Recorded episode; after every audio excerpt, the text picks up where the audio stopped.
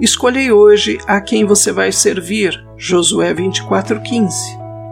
A vontade do homem total é sempre a ação.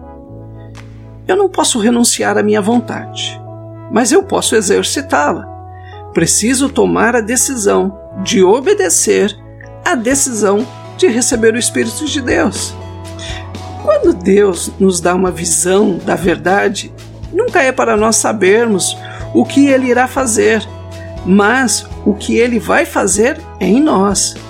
O Senhor tem colocado diante de todos nós algumas decisões importantes, e a melhor coisa a fazer é lembrar do que fizemos quando nós fomos tocados anteriormente por Deus.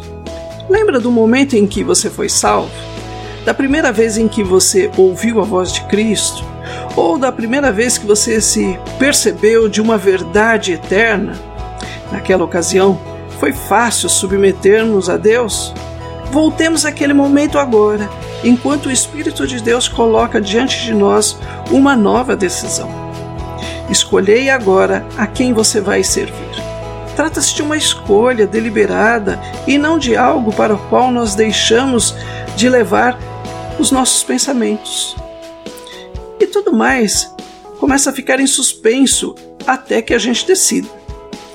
A decisão é apenas entre nós e Deus. Não consulte carne nem sangue sobre ela. A cada nova decisão, as outras pessoas vão ficando cada vez mais por fora é aí que entra uma tensão.